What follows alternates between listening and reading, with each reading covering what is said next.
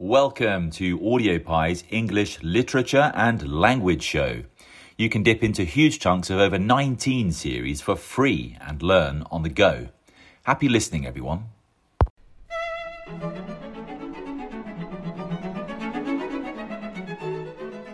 With your good sense, to be so honestly blind to the follies and nonsense of others. Affectation of candour is common enough. One meets with it everywhere.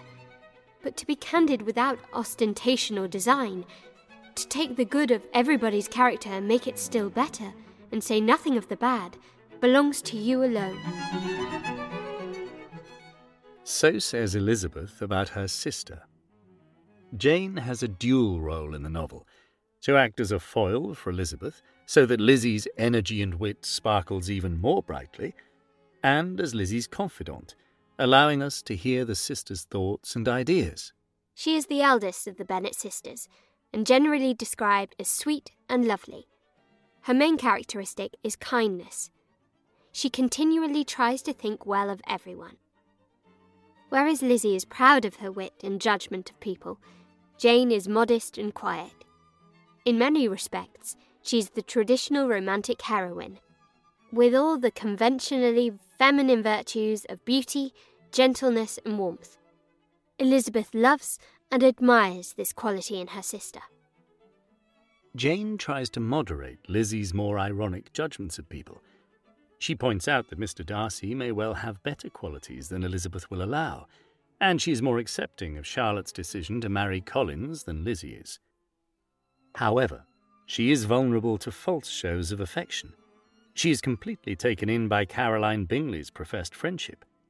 Like the princesses of fairy stories, Jane is also gentle and good with children, looking after her young Gardiner cousins. The children, two girls of six and eight years old, and two younger boys, were to be left under the particular care of their cousin Jane, who was the general favourite and whose steady sense and sweetness of temper exactly adapted her for attending to them in every way, teaching them, playing with them, and loving them.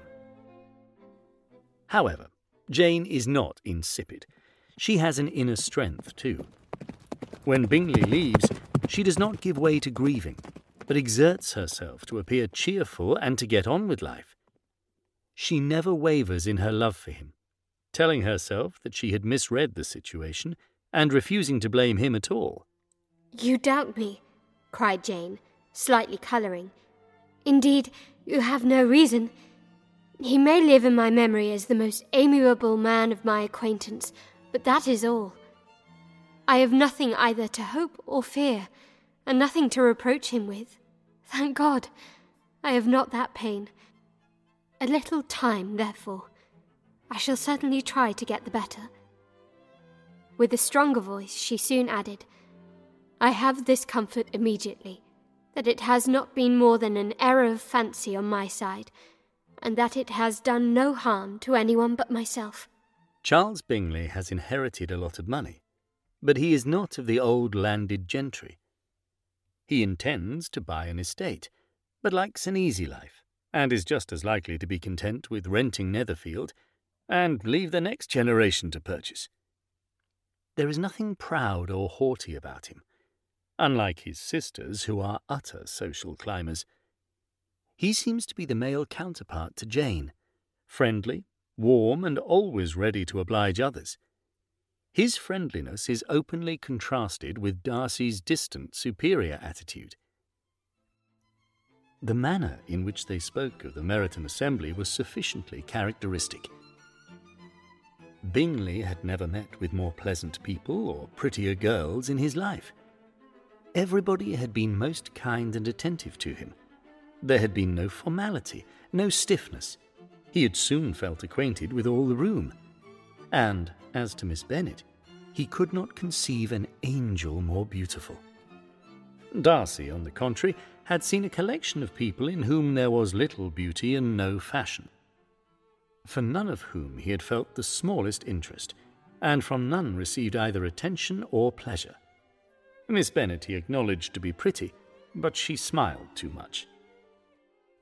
Again, like the fairy tales, Jane and Bingley are attracted to each other at first sight.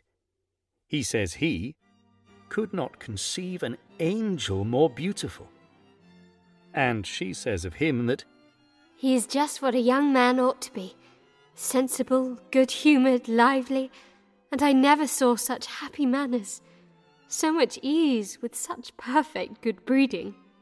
Jane and Bingley are well suited, and very soon spoken of as a couple. It was generally evident, whenever they met, that he did admire her, and to Elizabeth, it was equally evident that Jane was yielding to the preference which she had begun to entertain for him from the first, and was in a way to be very much in love. Their romance follows the traditional fairy tale trajectory love at first sight, separated by the evil machinations of Bingley's sisters, abetted by Darcy, yet remaining loyal until they are reunited and live happily ever after. This is the conventional romance. They are two of a kind, as Mr. Bennet says. I have great pleasure in thinking you will be so happily settled.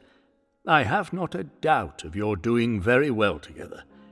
Your tempers are by no means unlike, you are each of you so complying that nothing will ever be resolved on, so easy that every servant will cheat you, and so generous that you will always exceed your income. He is, as always, teasing here, but there's a lot of truth in his words. The rightness of the Jane Bingley partnership is emphasized in the novel. Elizabeth calls it the happiest, wisest, most reasonable end and yet we are left feeling that perhaps it may be a little dull, a little cosy, compared to the dynamic and sparky relationship between Elizabeth and Darcy. The novel seems to be suggesting that there is something more fulfilling than an old style romance.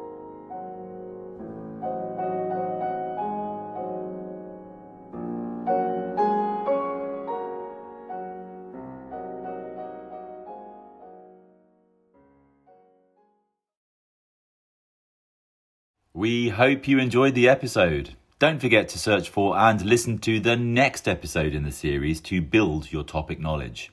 Hit the ACAST Plus link in the show description to become a premium supporter and unlock access to every episode in every series for as long as you need. We also make GCSE and A level content for history, RE, sociology, and psychology. Happy listening, everyone.